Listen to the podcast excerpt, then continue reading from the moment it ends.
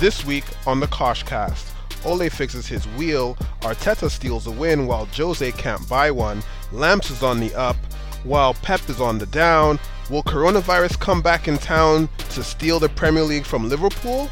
Ramsey kills Inter while Madrid don't want to win the league. We move.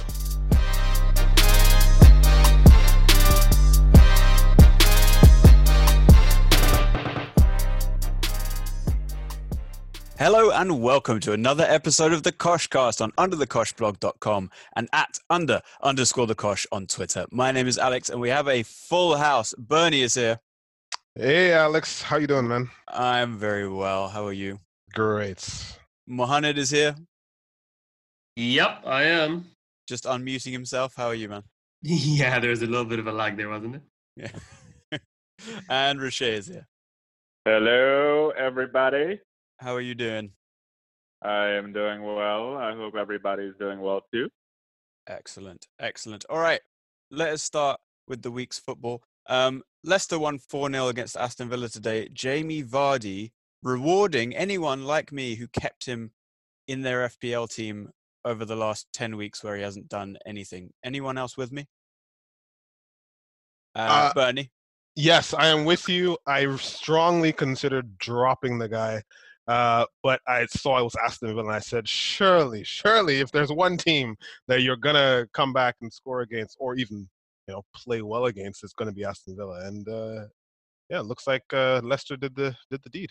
Excellent. Mohammed, did you keep him? Um, I've never really had him for a long period of, of this of this season. I don't know. I've always kind of had the. I think it was Aguero, Aubameyang, and then like a useless guy. And then I've oh, actually the person that came clutch was Abraham for me for the longest time, and then Vardy never really made it. And you know that ten game streak didn't help uh, of not scoring, so I never, never actually brought him in. And Roche, uh, you were lead. I don't- have no idea whether you still are, but you were leading us all for a large part of the season. Did you keep Jamie Vardy? I am still leading the Kosh. Um, I don't think I still have Vardy because he just had a cold spell, and I made some transfers. I actually replaced Vardy, and then I got Aguero in my team. Aguero was completely useless. Yeah. And I ended up selling Aguero and rejigging my team again recently, but uh, nope, no Vardy. So I missed out Okay. on today.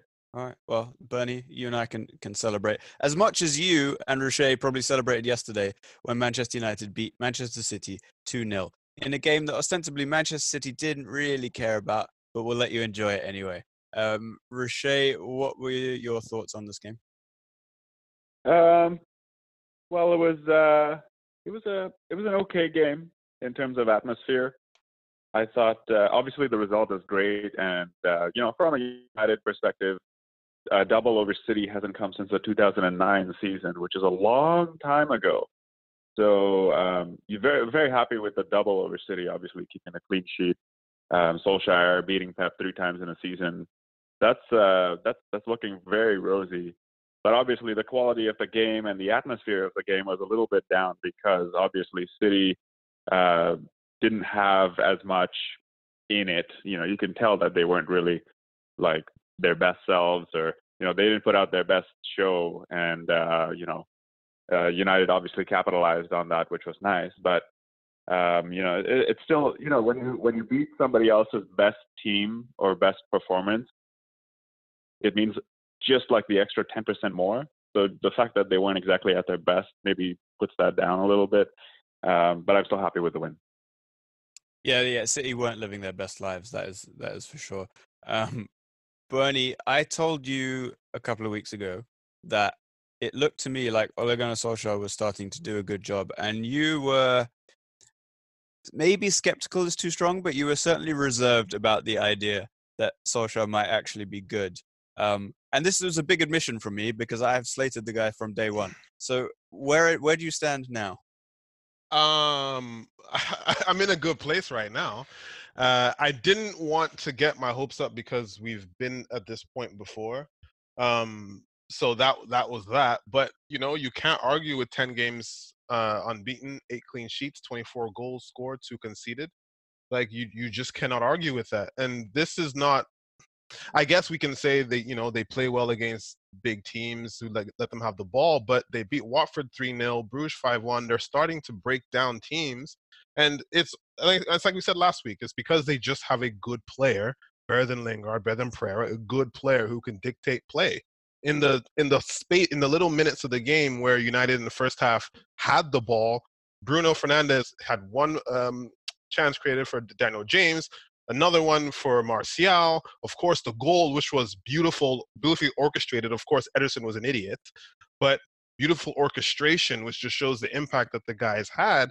And I think that has made the difference. Um, on top of the fact that Solskjaer is just generally doing a decent job. They're in the Europa League quarters. Uh, well, around the yeah quarters, FA Cup quarters. Gonna beat Norwich probably. Three points off top four when they should never have been. Apparently, you said they'd be relegated with him. So honestly, we have to give the man credit for the job that he's doing, considering this is the most difficult job in world football. Sorry, this is the most difficult job in world football. Making Manchester United great again, MAGA or whatever, is the most difficult job in world football. Real Moga. Madrid is difficult because it's expectations, but you have Florentino who just wants to spend money. You have Ed Woodward who doesn't know how to and doesn't want to at times. Sorry, so, if, if you're the manager of Manchester United and you can go and buy a 20 year old right back for 50 million and Slabhead Maguire for a world record breaking fee, and then six months later, Bruno Fernandes for 50 million. Like, this isn't this isn't i'm not saying it's an easy job and i and i started this by giving Solskjaer credit but like he can spend his way to a good team. But he's not and that's the difference. He's brought in Brandon Williams brought in Mason Greenwood. Everyone said that taking getting rid of Lukaku was a mistake though we always said that was not the problem. He has a director uh, in Ed Woodward who didn't give him the player in Bruno Fernandes that he wanted in the summer. So there are all these things where Mourinho, Van Gaal, Moyes have all failed at this job that should show you just how difficult the job is and it's also because of the people above. That's what i mean by the most difficult because the situation is not advantageous for anyone coming in whereas other jobs will be advantageous at times because of the scenario behind the scene. I, I would argue that van Gaal didn't fail. Anyway uh, mohamed um, let's bring you in on this. Uh, Ole Gunnar Solskjaer, yes or no? Honestly man like i want him yeah i'd like i'd like them to keep him for as long as possible um, I think is uh, you'll get you'll get you know runs here and there, but I don't think he's the guy to bring United back to kind of being the best uh, team in the in, in, the league. Anyways, um, enough about United. I want to talk a little bit about City, um, and something that I've seen recently with City is that I don't know, I, and I don't have the data points to kind of back this up. It's just from me watching City. I feel that their midfield this season has sometimes been way too static. Their center midfield. So, and and it especially comes when Gundogan plays. Um, him and Rodri are both way too static, not enough fluidity. Um, they're both quite slow in transition, and you know KDB is the only one that kind of carries a slack in that middle three.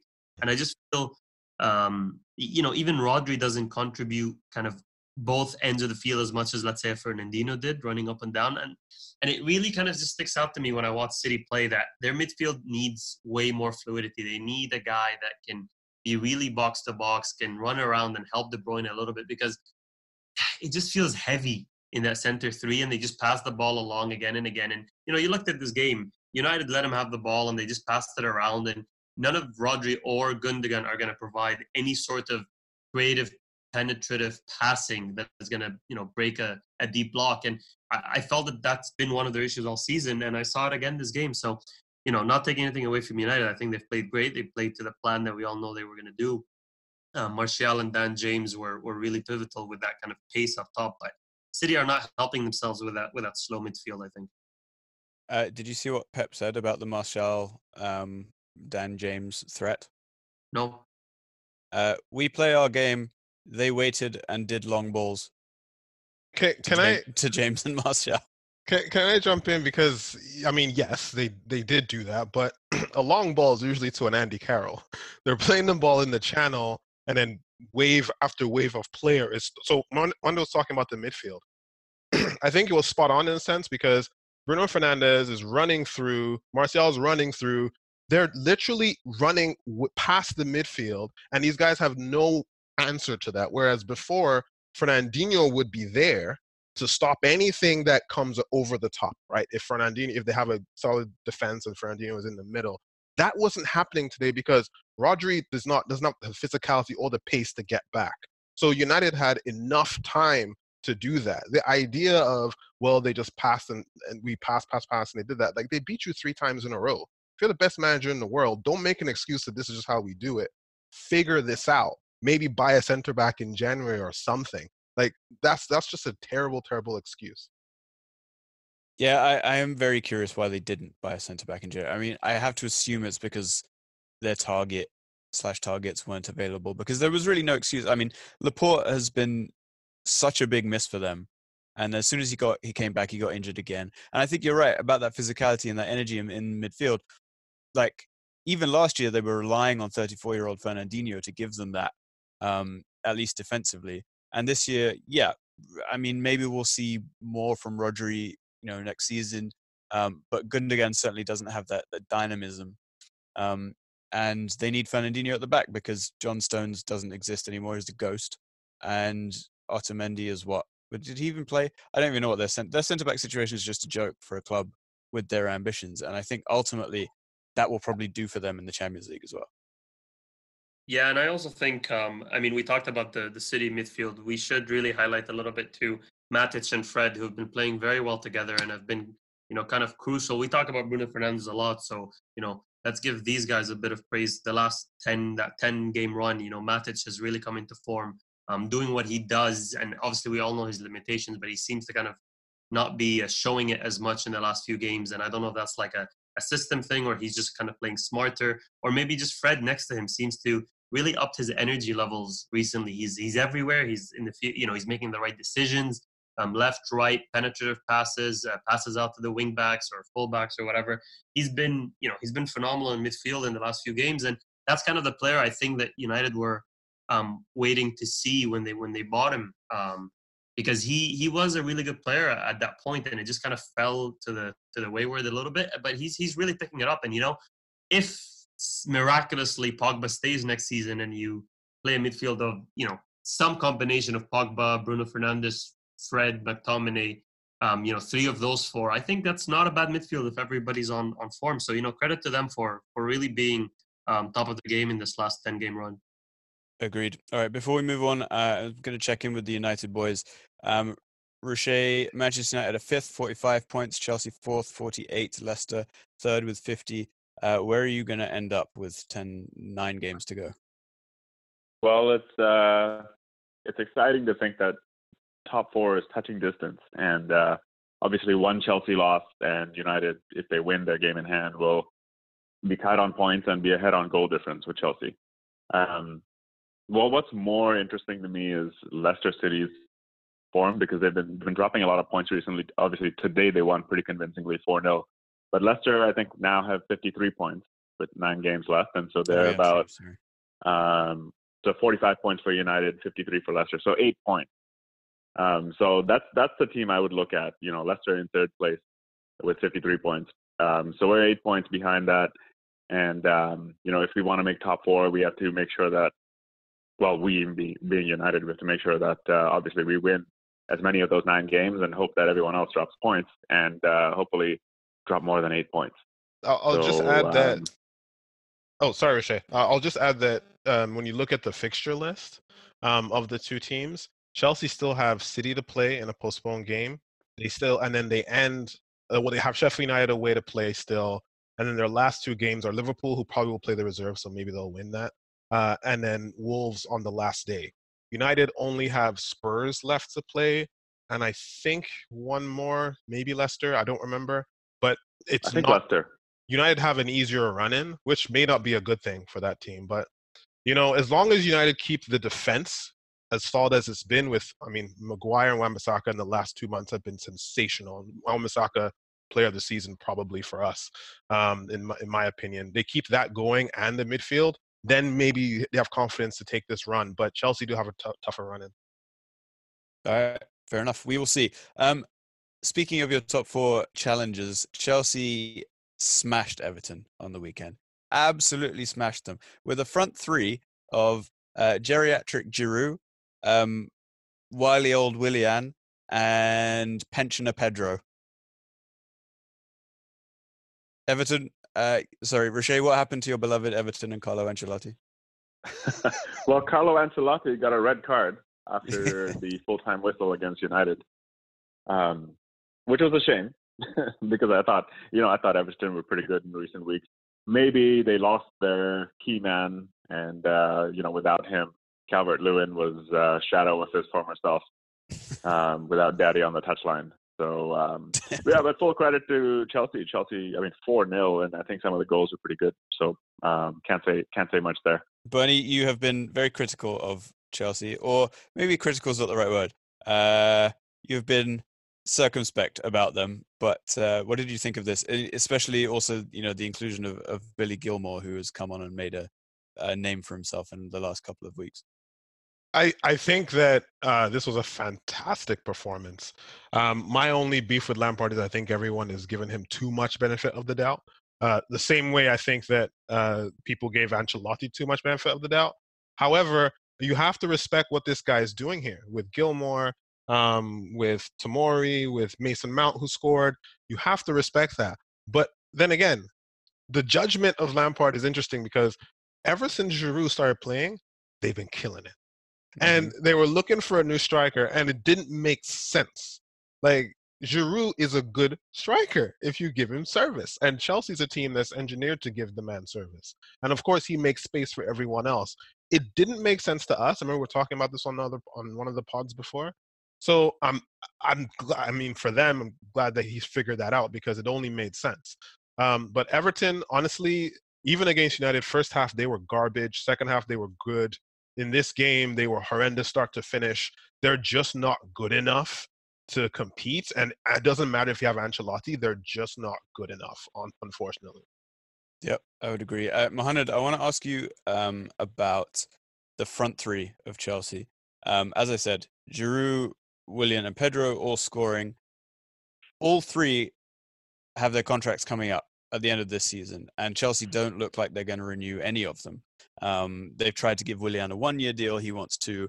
Pedro, I think everyone's accepted that he's leaving. Giroud clearly wants out. Um, a game like this will sometimes make a club do a, a rash thing and offer a contract where they didn't think they were going to before. But what would you do? Because like, I know these guys are older and they're not setting the world alight week on week, but that's still a significant amount of a firepower and b experience to lose from what is a really young squad.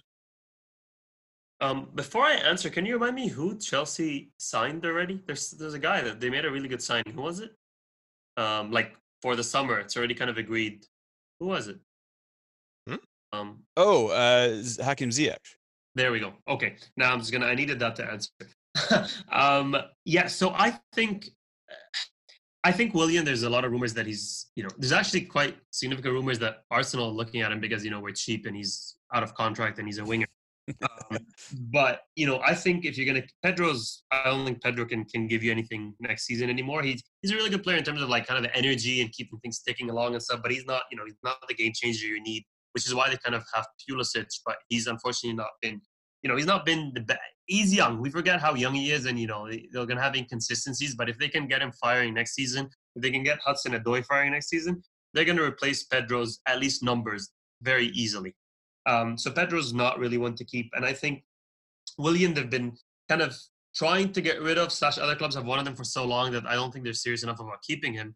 Um, and I think he wants to go. But Giroud is really the one I feel that they should keep um, he is someone that doesn't rely on pace um, in his game. Obviously, the physical ability, but in terms of strength, and that goes away less with age compared to say pace um, and acceleration and all that. And he's a very smart player, which also doesn't go away with age. So I think um, keep him. He's the one that kind of with age will keep most of his um, abilities still at, at, the top level. And he's just a very good player to have come in. And you could see at this game, he really made them tick. He kind of um, brought the midfield with the attack, especially such a young midfield behind him. And I mean, you look at, I mean, Barkley, I know is not young in age necessarily, or not the youngest, but in experience, he's not he's not that old.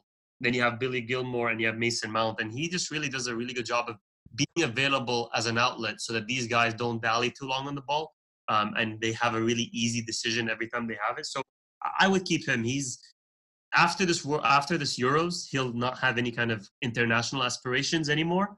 Um, so he's not going to be pushing too hard for like you know 90 minutes every game anymore, which I think he's doing now mainly because of the Euros. So he's a great option to keep, especially if Abraham is your number one striker and you're not going to sign a striker. Then you have Ziyech who can replace Willian, and you go, you know, inform Pulisic, Ziyech, and Abraham slash Giroud rotating. That's a wonderful front three if if they can get him clicking. Yeah, man, massively agree. Any anyone any objections there? Uh, Take that as a no. No, not not really. I, I would I would say Tammy Abraham probably should not be the starting striker, as you know he's done okay, but What? I've no, I, I, I no hold. Give me. I, I think he's done okay. I think he's done pretty well actually. It's been a good season. But if you're Chelsea, what are your what are your goals here? What are your aspirations? Like there, less this Frank Lampard thing is supposed to be the start of something, right? And if you're going to uh, get where they want to get, you've got to go after someone more reliable than someone better than Tammy Abraham, who has missed a ton of big chances this season. Like if, for example, not Cavani in age, but a Cavani in stature. That's who I think they need to go for to lead the line. Tammy Abraham, I don't think I'm not convinced that he's going to be the guy.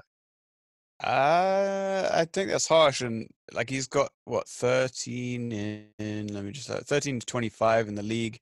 Uh, he's been injured for a while, and he'll only get better every year. But I, I don't know. We'll see.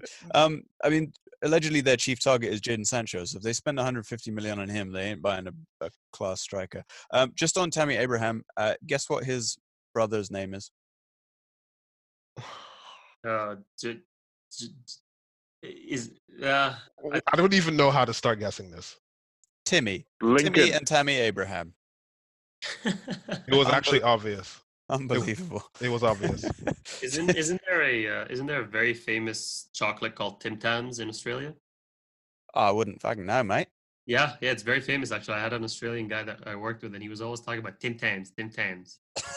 he sounds lovely. There's one called Tom Tom in Nigeria, but yeah, they if they probably have a Tommy Abraham in there somewhere. Probably. All right, let's move on. Um, the race for the Champions League continues. Two games, two draws. Wolves are just infuriating. They have a few good weeks where they smash everyone. They look like they're going to make the top four or five, and then they draw nil nil to Brighton. I don't really have anything more to say about this. Does anyone? Well, I think you know this game, yes, but you have to give them credit for the Europa League showing that they that they had just I think the week before. Um, and like we talked about it the previous part about balancing a relatively small squad over so many competitions. Um, so I think kind of their their really good performances in the Europa League recently. I think this is a little bit of um, a result of that. They're tired. They're um, you know they're not they're not at their tip top shape physically. Um, al- Tam shape. you know tip top. um, they've also arrested a few players. Like I think um, what's his name, Adama Traore didn't start this game. Um, Jota was subbed. You know, I think this is just physical fatigue from them. And you know, if you look at the table, um, where are they sitting? They're sitting in sixth at 43 points. So, you know, I think if they make Europa League again, it's a fantastic season. And obviously, they're looking at the table thinking we might catch Chelsea here if we keep it up. But you know, go far, go deep into the Europa League and make Europa League again, and and don't you know. I think that's a fantastic season. Let's not get ahead of ourselves with that, you know, top four talk. I mean, I don't disagree. I just like, I think this is an unbelievable opportunity for them, especially if it becomes a top five for the Champions League. Like, I don't know that they're going to have a, a better chance to do this. Um, and the thing is, if Wolves make the Champions League with the money they've already got, and then you add the Champions League money, like they could turn themselves into a, a- regular top four or five team quite easily. I reckon. So, anyway, that that that would be my take on on them. But um, we'll move on to Burnley one, Tottenham one. Um, Bernie, every week we marvel at what an absolutely incredibly shit job Jose Mourinho is doing with this Tottenham team, and he just doesn't disappoint. Uh, w- let me defer to Roche because there's, uh, I think he has a lot more to say about this, and there will be a lot more vociferous in his analysis of Jose Mourinho. Uh, Roche, please take it away. Thank you very much, Bernie, for this opportunity of a lifetime to destroy and administer death sentence towards Jose Mourinho. Um, I'm very pleased that Burnley were able to take a point off Tottenham. I'm disappointed that Burnley didn't take three points off Tottenham because Um, I want Mourinho to suffer every single time I see his face. I hate him. Um, and and that's really all I have to add. I'm glad Tottenham dropped two more points because they're in the hunt for uh, you know chasing the top four. So um, that favors United. And um, yeah, as long as Mourinho doesn't reach his objective of qualifying for Europe or anything, then um, everyone's happy except Mourinho, which is great. Uh, moving on. I think that's fair, and they're they're actually now in danger of of really not qualifying for for Europe at all. Um, such is their, I mean, not that they're too far away in terms of points, but such is their form. Like they're just horrendous. But uh, Mourinho started this game playing five four one or five two three or five four one, whichever you want to look at it. And the back five, you got three centre backs. And at right wing back, he's got Japhet Tanganga, who is a centre back. And at left wing back, he's got Vertonghen, who is a centre back. Like five centre backs. This is like top notch Pulis level tactics. You, you, and they're you know paying what? him 15 million pounds a year to be a Portuguese Pulis. You know what I, I don't understand what he like you're seeing the man crumble before your very eyes because this bench had uh Lo Celso on it um Ryan Sessegnon on it who is a wing back Lucas Moura who I probably would have wanted to play instead of, instead of Lamela if you want eh, you know pr- uh, someone who can play up front. Um I, nothing made sense to me and you know I think I think he's actually lost it, and I think he needs to go to a psych ward because there, there's something wrong upstairs. And then he, uh, after the game, he completely malfunctioned. Like whatever his programming is, is in his brain has completely gone off. And I understand Ndombele might be lazy, or he might not be fit, but how can you not learn from the United job? How can you not learn from what got you sacked from Chelsea, which is digging out your players in public like that? Like you can't say these things to the modern player anymore. It doesn't work. When when Pep Guardiola's players have a bad game, he calls them. He called Ederson still the, the greatest goalkeeper or whatever. He says Phil Foden is is, be, is the best talent he's ever worked with. Just say these things. Yell at them in, in private all you want. The guy is a nutcase, and Daniel Levy must be feeling like the biggest idiot in the world right now. Yep. Yeah, I think so. I mean, Mohamed, um, what are your thoughts on on this man management style? As Bernie said, Mourinho's done this everywhere he's been, and the last, uh, you can say the last decade, it just hasn't worked. So, how can you justify continuing this nonsense? I think um, we've talked about this before. Mourinho always gets to this point. It's just this time he got to it. It seems Okay. like you know, we were talking three weeks in. He already got to this point. It used to take you know three years. Then it took three months, and then now it takes three weeks. His next job, like literally in the press conference introducing him, he'll already be like digging out a player.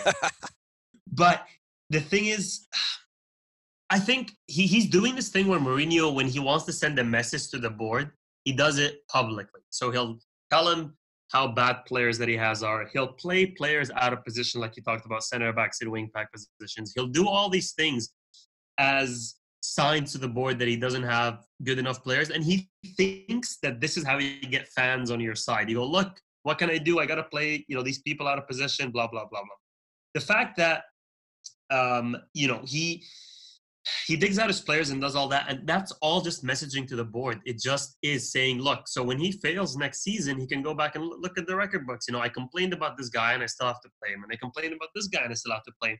He all he does is he just strategizes and tactically positions himself in these in these scenarios where he kind of can in the future just absolve himself from any responsibility which is not a way to lead a team take into account as well that this is the least um, talented group of players he's ever had to manage in terms of just pure on paper, right? And we've talked about, you know, when we want to see Pep and Mourinho and uh, Ferguson and and Arsene Wenger and blah blah blah, and we want to say, you know, go take a bad small team and see what you'll do with them. He's in this position right now where this squad is just not good enough according to his standards. And you know, I agree they're not the best, but he just can't elevate them to better. He just, you know, he can only make them perform to their level and not improve. And that's kind of what we've seen with with top checkbook managers. And I think it's proving itself out here. He's just not made to take a, an average-ish team to a next level. And you know, I I, I don't. In in the summer, he's going to ask for like 200 million, and I don't know where Levy's going to pull that out of. I, I honestly think I honestly think that's even a generous assessment. Like, yeah, this Tottenham squad has plenty of issues, but it's also a squad that reached the Champions League final last year. It's also a squad that's been in that has reached a Champions League position every year for what four or five years in the in the last you know five. So this isn't this isn't you know Crystal Palace. It's not Burnley. Like there are very talented players there who other well one other manager has got a lot more out of. So I think he's actually getting less from this squad than he could be. I don't think this is even par, frankly. You know, you know the problem is remember guys when he didn't have a job and that video they were interviewing him and he started crying. I miss football. I don't know what to do with myself. Like you've seen that meme of um of freaking pablo escobar just with his hands behind his back and like on the swings and all that? That was jose mourinho. And then he went on sky saying I, I've looked inside and I've learned, and the next job I want to have the right structure. This job does not have the right structure, not whatsoever. And he said that he's learned his lessons. They parroted, they paraded all this nonsense of him talking to people behind the scenes at Old Trafford to learn what he did wrong. And he came out, and as Mo said rightly, three weeks, mate. three weeks, and you've done actually the same things and then some. Like, like. I don't know. It's comedy, and someone right, someone said they're just enjoying Jose Mourinho destroy another club that's not united, and I'm loving it. I just, it, oh my god, it really is amazing. Uh, Spurs have uh, Leipzig tomorrow. They're going to get smashed. I, I, had a thought today that Nagelsmann might as well like start chatting to Ndombele and try to rehabilitate him because he's probably going to have to at some point in the next couple of years. Whether like Leipzig buy Ndombele or Spurs appoint Nagelsmann when Mourinho burns to the ground. Either way, he might as well start now. Anyway, a uh, couple minutes left in part one. So, Roche, uh, talk us through the disappointment that you felt when Liverpool beat Bournemouth 2 1. um, I mean, I've been disappointed for uh, roughly 27 wins that they have had this season in the Premier League so far. But um, I was very happy when Bournemouth, Bournemouth went up 1 0. And uh, you know, given that they've lost three of their last four games, I thought, well, maybe there's hope here for another loss. But uh, quickly, that was extinguished when Mane and Salah, the usual suspects, decided to put themselves two-one up. Um, whatever. I guess the league is lost at this point, and Liverpool have won. Congratulations, they deserve it. They're like 20, 25 or 27 points ahead but um, I have to say that they're looking a bit weaky, uh, shaky, shaky and shaky and leaky in recent weeks. So hopefully, this week's Champions League fixture, Atletico Madrid can put one or two goals past them and uh, knock them out of every competition except for the league, making their league uh, win that much more less significant. And um, I guess that's all I'm clinging on to right now. But in the big picture, uh, congratulations on winning the league and hopefully you win it sooner so that no one really cares when it's match day 38. That's, that's it. Fair enough. Um, I want to talk about, well, three things from the Liverpool perspective. One is the quality of the goals.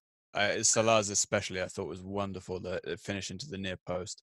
Um, Mohamed, uh, as the finishing specialist on the pod, what was your take on that? Their father. Yo, this is Salah's team, man. I don't care what anyone says, okay? And Bernie, you gotta wait till I'm done, or else the connect. So, so Salah, yeah. I mean, I, you know, I'll be, I'll be honest. This season hasn't been top in terms of performances. It's still been top in terms of stats and all that. But yes, performances hasn't been the most fluid. But this finish was smart. And again, with Salah, and you know, it's kind of starting to wear off a little bit now, but it's one of the players that most surprised me, and the, I had the biggest difference between expectation and reality. So when he signed from Roma, I was like, you know, this is a speed demon, and he's gonna push the ball and run, and it's gonna like bobble all over the place, and that's all we're gonna get from Salah. I did not expect him to have, you know those touches where he kills it coming you know the ball coming down with snow on it and he just kills it or he turns a player or he gives a little flick and a finish like this one where he intentionally puts it you know near near post to kind of trick the keeper which because he always goes you know um, he always opens the body and goes wide so i thought you know he keeps surprising me with what he he's capable of doing and what he is doing and surprisingly i think he's adding more to his game as time goes on um, just from a different you know different strengths perspective and what he can and can't do. So I'm I'm I'm happy for him that he that he's able to do that. And I thought this game again, he's dangerous and he attracts players towards him. They kind of swarm around him, which gives other players a lot of free space. You know, the Firminos and them. Um, so yeah, no, I was again, as Roche would say, slightly carpet finish, and and I was happy with it. Um, Bernie, where do you rank Salah? Because Mohamed often talks about him being underrated, even though you know he's a popular player. We all recognize how well he's doing, but maybe uh, he doesn't quite get the amount of credit that other goal scorers would have in the past. Where does he rank for you in terms of Premier League greats? Um, it's a tough one because it's easier to rank them when their careers are done.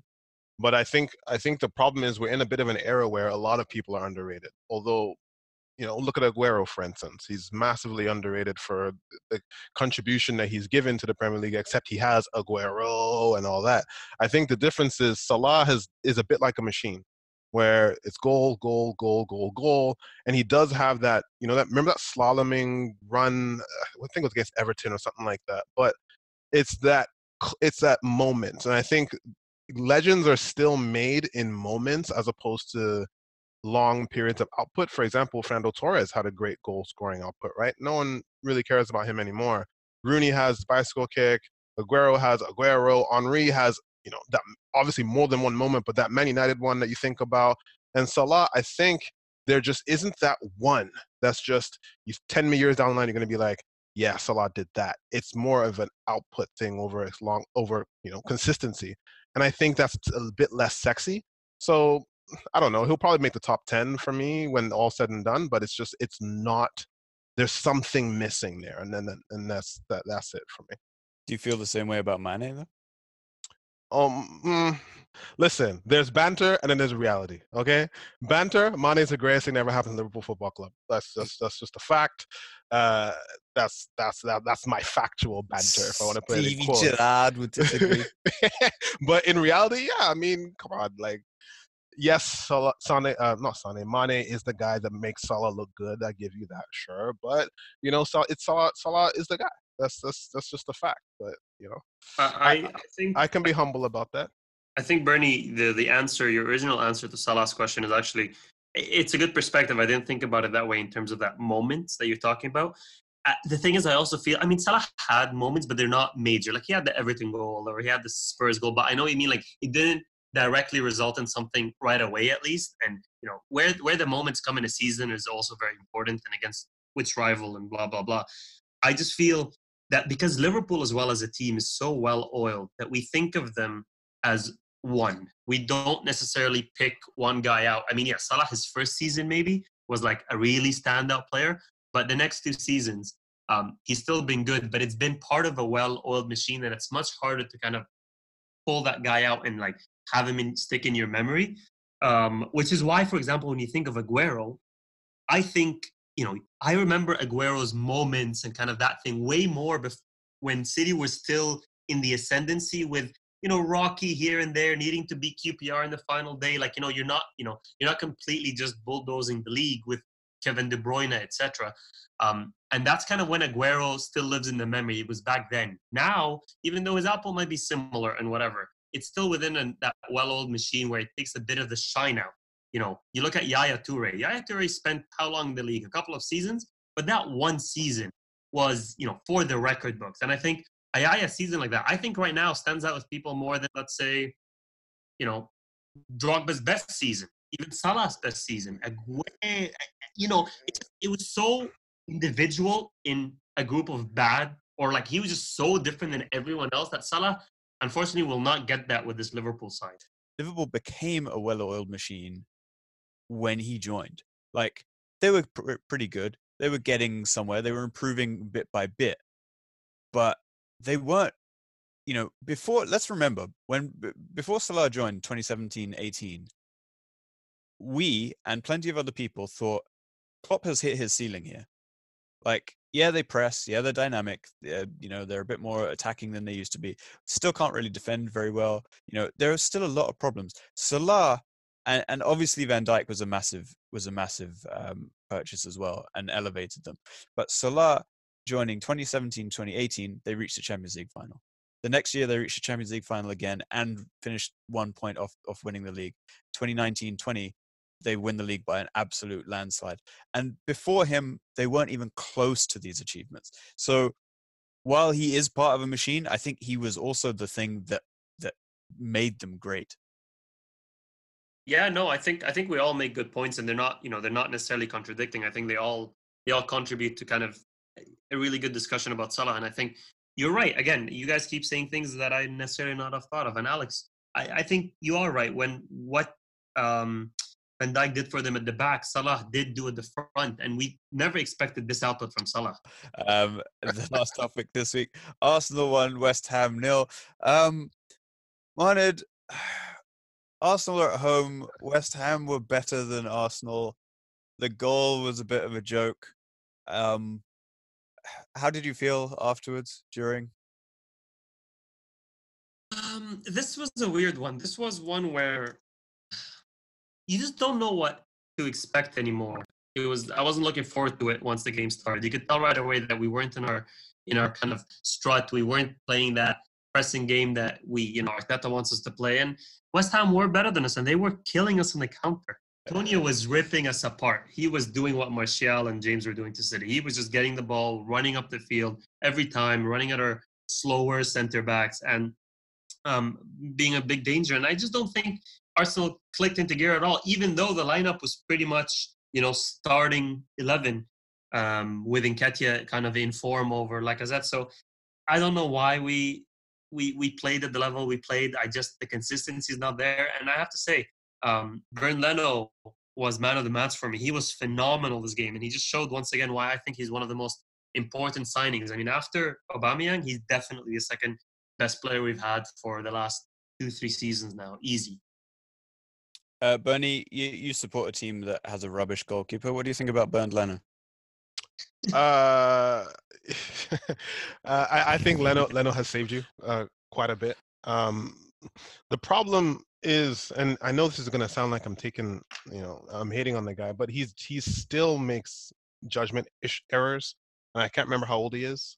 So, but 26 ish. he's only six.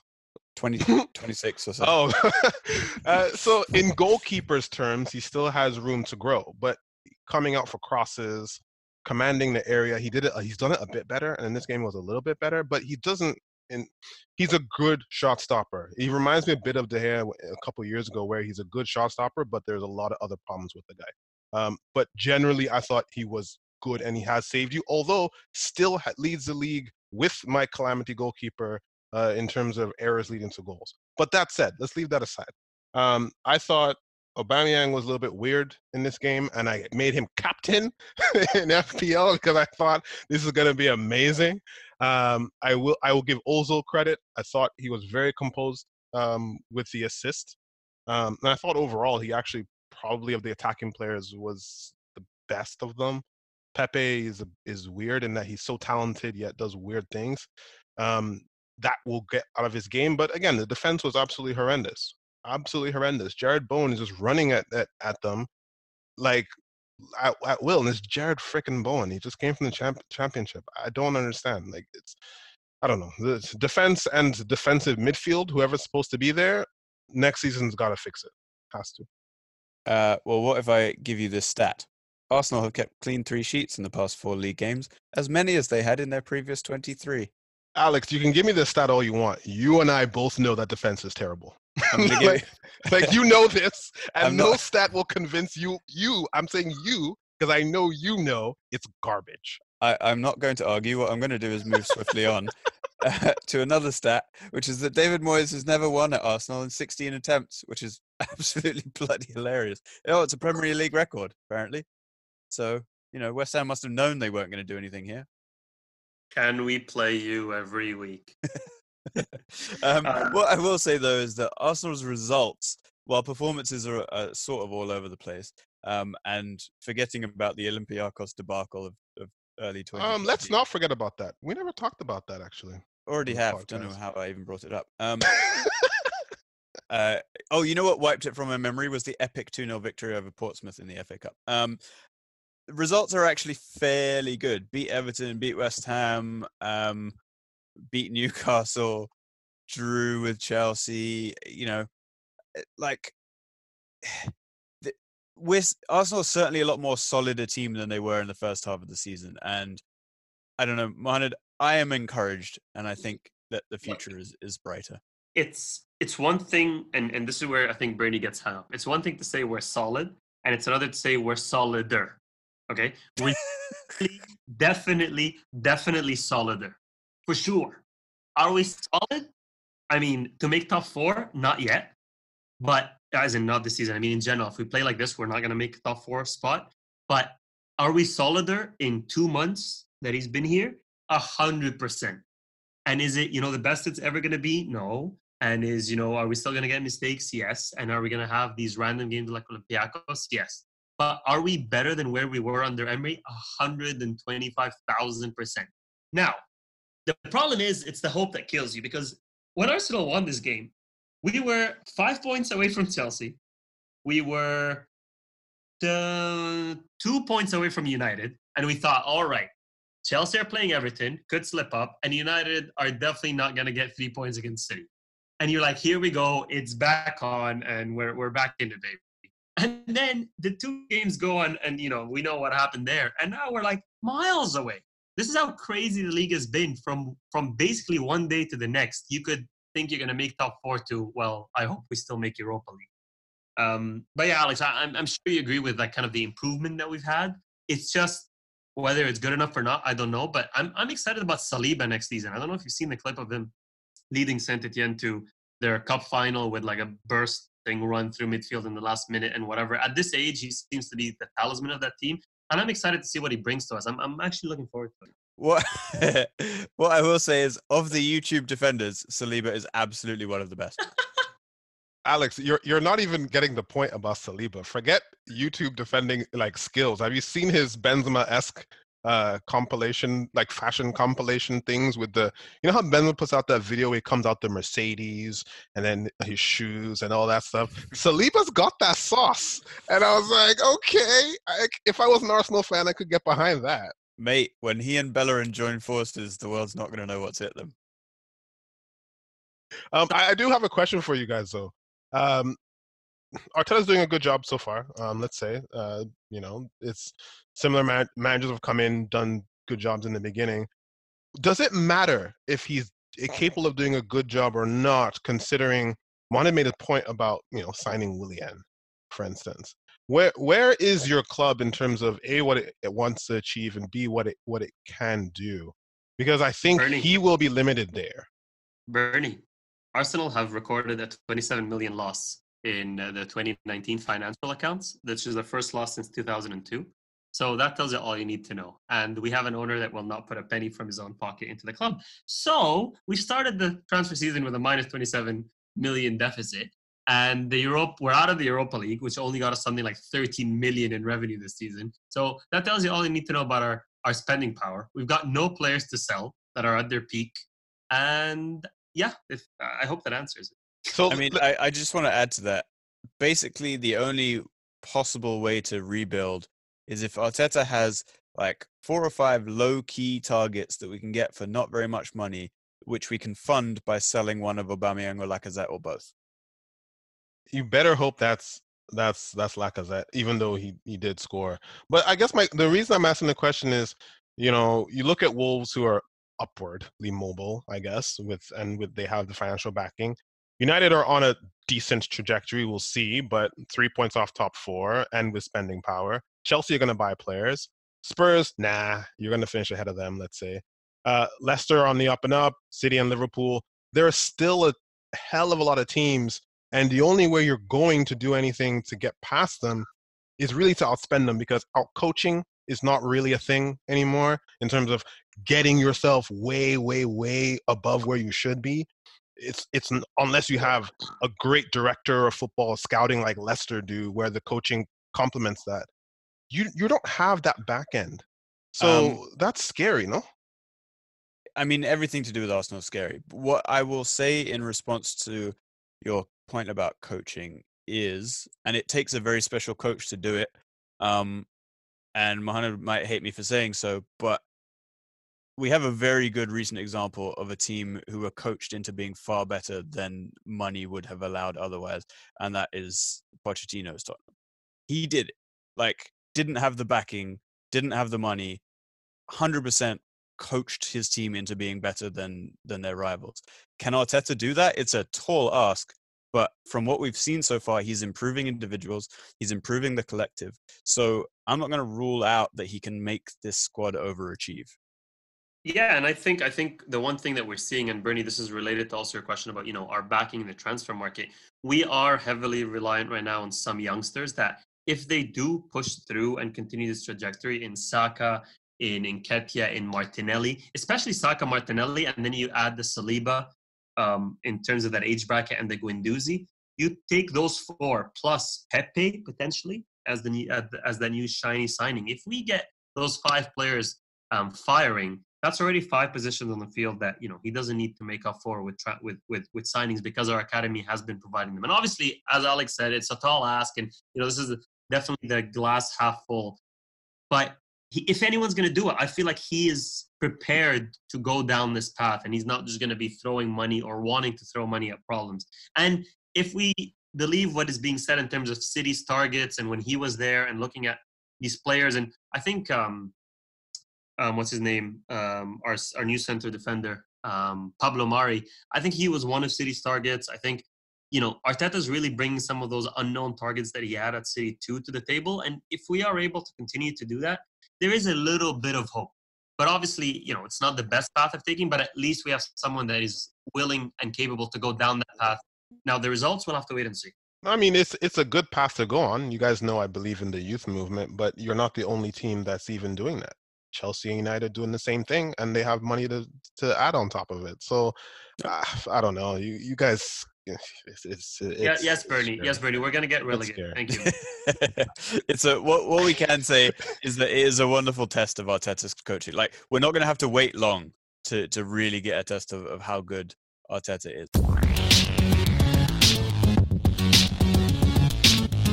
Okay, couple minutes. Um, any stories from Europe? Italy has been shut down.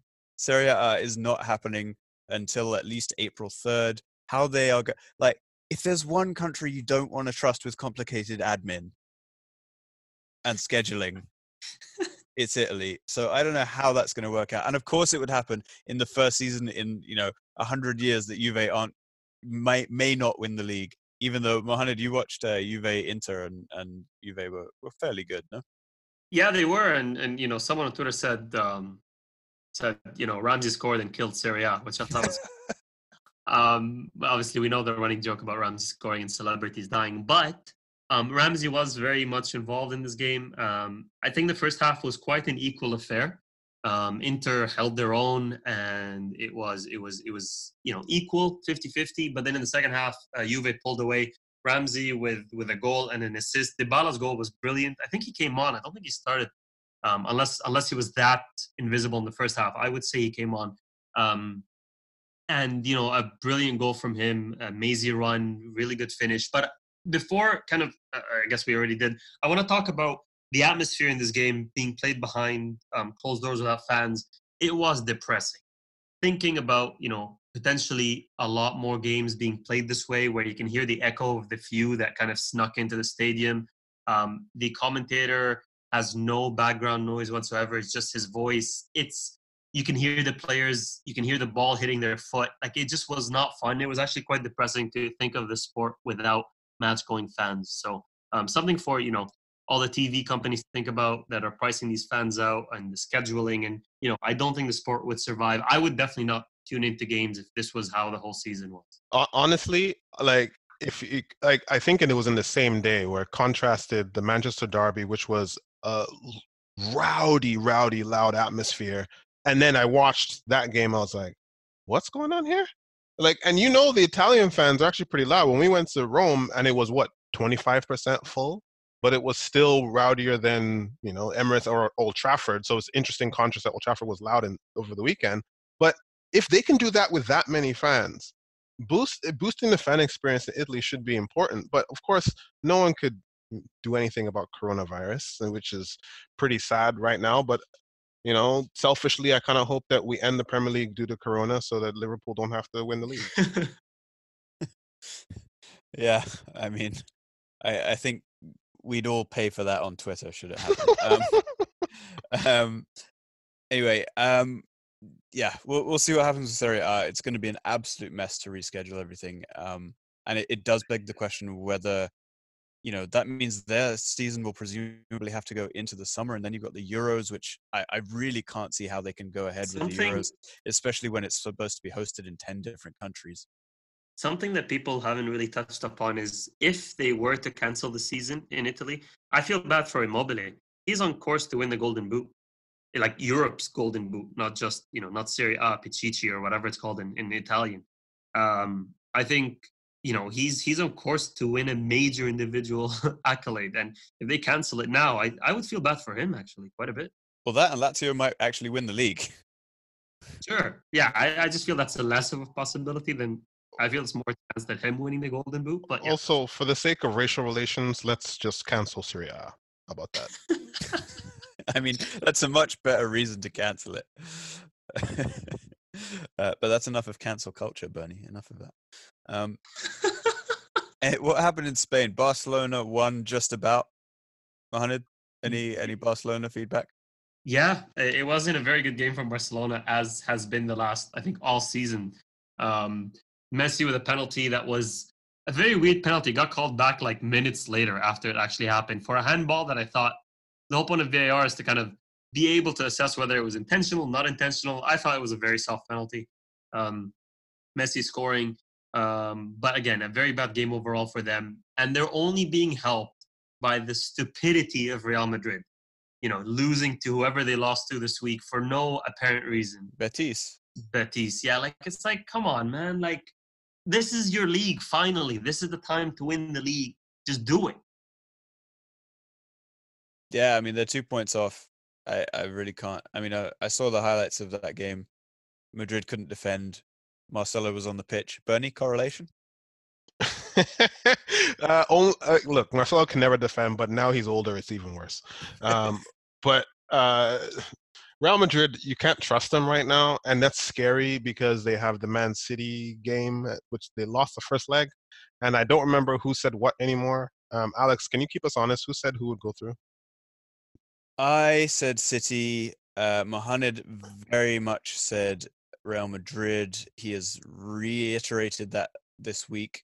Um, I don't remember what you or Roche said about this game in particular? I feel like I said the opposite of Mohamed. Um, yes, just yes, just because. Good man. Uh, and considering the form that they're in and they're away from home, mm, yeah, that it's not a good time for them to be playing like absolute dog shit. So, yeah, I think that so, was so. that was my prediction before they lost the Betis.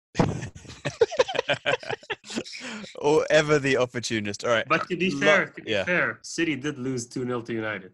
So also people also speaking of I, I, know this is a complete different topic, but you know how we were doing all our predictions and I predicted the Atleti as well. So someone over the weekend was like, So Bournemouth scored at Anfield, but you think Atleti won't.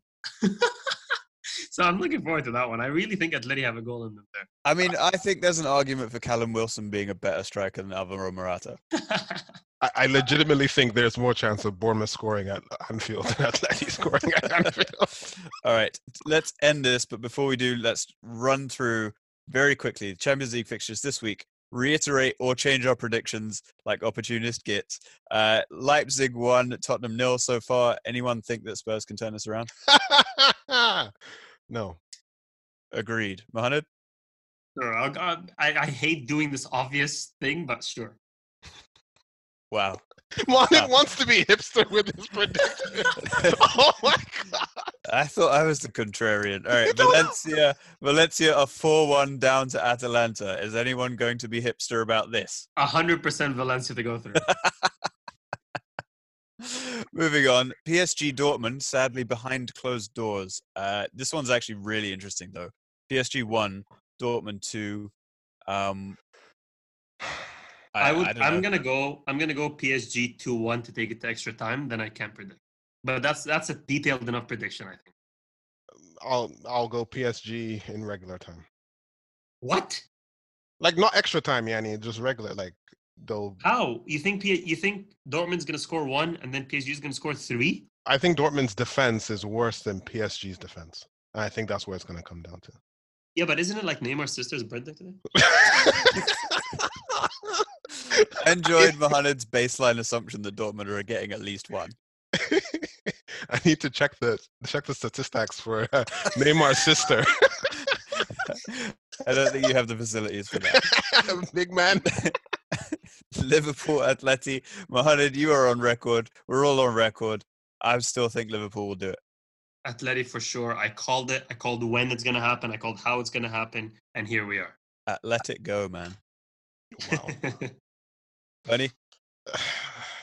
Salah's going to have his historic moment. Hey, finally. Then he But can the- be as guys, Robin guys, Van guys. Persie. Guys, Salah is never gonna have a historic moment. He scored in a Champions League final. No one can remember the goal. Can you remember how the goal went in? Mate, he's going to score from the halfway line. That's what he needs to do at this point. You know what's sad is I remember his dislocated shoulder far more than the goal. Exactly. Yes, 100%. Salah. I, I actually can't recall the goal right now. Nope.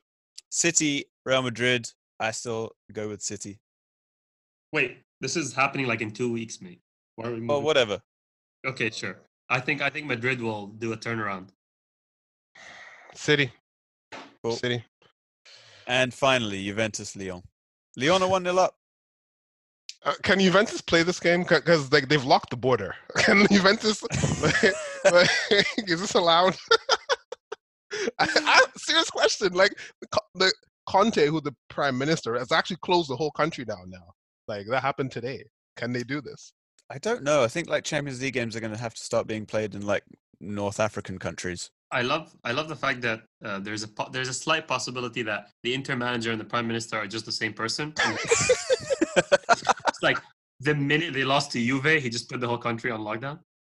But I, I think that Lyon are going to be so terrified of touching the Juventus players and getting coronavirus that they will lose three 0 Yeah, but then how will Ronaldo get a penalty? Uh, yeah, yeah. Sorry, in training, the, the manager, the manager's like, "Right, lads, we're going to play man marking," and the players are like, "Absolutely not, zonal." Zonal marking. Zonal asking. Um, I gotta say, we also we also um, went past a very quick Wednesday fixture. Um, the City Arsenal game is happening on Wednesday in the Premier League, just in case people use the spot to kind of remember who's playing. So you know, catch that during the. Um, during the Okay, pr- predict that one. Imagine using this pod for your fixtures. Like, let me go to minute minute forty-seven to see when Arsenal is playing. Oh my God! Uh, three-one Man City. three one. Three. Uh, sorry, I said three-two because no one can defend in this fixture. Arsenal is going to score two versus City. Okay, what do you want? I said three-one. Then you said three. then you're like, which one do you want? That's how a contrarian works. It doesn't matter. I one-one. I agree with that. We haven't been conceding many goals lately, Arsenal. Okay, thanks for jinxing it. Yeah. Kevin No De Bruyne problem. with three assists, all from crosses, all random and blind, just to annoy Mohamed. Mate, Yeah, I mate he better do something because he I captained him because he has two games this, this game week and he didn't play against United. I am fuming. Fuming but smart. All right, we'll end it there. Bernie, thank you very much. Yep. See you later. Mohammed, speak to you soon. All righty. And Roche, our departed brother, not that he's not dead, he just left the pod early. Um, we'll speak to him soon too. And we will see a lot of you, presumably, at Trivia Night Wednesday at Opera Bob's in Toronto. See you there. Wait, wait, wait, wait, wait. Here's in case there's a tie between teams. The secret word is watermelon. Watermelon. I Wow. love it, Mohammed. Well done. Wow. Okay. Good night.